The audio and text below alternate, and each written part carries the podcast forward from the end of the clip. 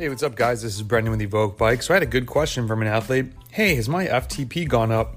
So, I've talked about this rider before, and she initially had her one big pain point was the surges in races. And so, we wanted to increase the size of her engine overall. You know, you don't want to just intuitively, it might be like, hey, let's go, you know, try and get better at 30 second efforts that's not going to necessarily help you with repeated surges in a race. That would be have a bigger FTP, layer on after that some ability to handle those surges, the, whether it's an anaerobic burst or a VO2 max effort. But the bigger engine is going to help you get down the road further when things get super spicy. So her FTP went up, and then she had said, Hey, you know, it seems like these endurance or like the sub threshold work was so easy. Maybe that means my FTP has gone up even more, which is a really great question. What we saw though is, you know, her FRC, her ability to do work over uh, FTP was like middle of the road. Um, and now she's a little bit more to like mid high. We went from 11 kJs to 14. Um, you know, high for a woman would be about 19 um, based off WKO standards, um, and medium is around 14. So, seeing that jump from 11 to 14 is huge.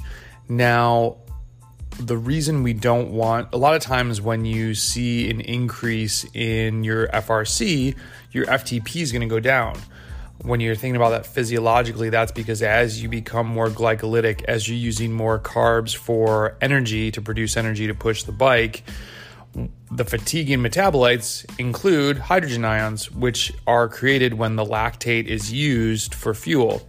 And those hydrogen ions are what create the burn in your legs. And you're really playing that balancing game of how much lactate do you create and how much do you um, use up, so or clear. And when we're looking at this now, her FRC has gone up, but her FTP has stayed the same.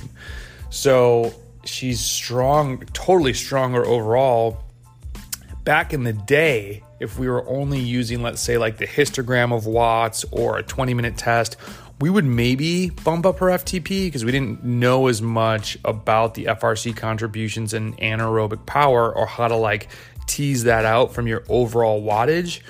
Whereas now it's like, no, you know, we want to keep it the same because we want your endurance rides to still be endurance. The power is more reflected on the anaerobic side. So it's really awesome to see that the FRC has gone up and it hasn't pushed the FTP down. Now, once those anaerobic contributions start to level off a bit, I think it would be really time to focus on continuing to build the FTP up and focus more on getting that number even higher. But for right now, She's doing a lot of racing, so it's you know racing, recovery, and as much training as we can get in between. Um, but it's you know you don't want to you definitely never want to raise it just for the sake of raising it but you also the point of this is if you're going to raise your ftp make sure you're seeing the full picture. Is it really from an aerobic standpoint? It's not a bad thing that endurance rides are getting easier for her. We've only been working together for a year i want to say i'd have to look that up exactly um, let me see how long we've been working together. Since last September 2020, so not even a year.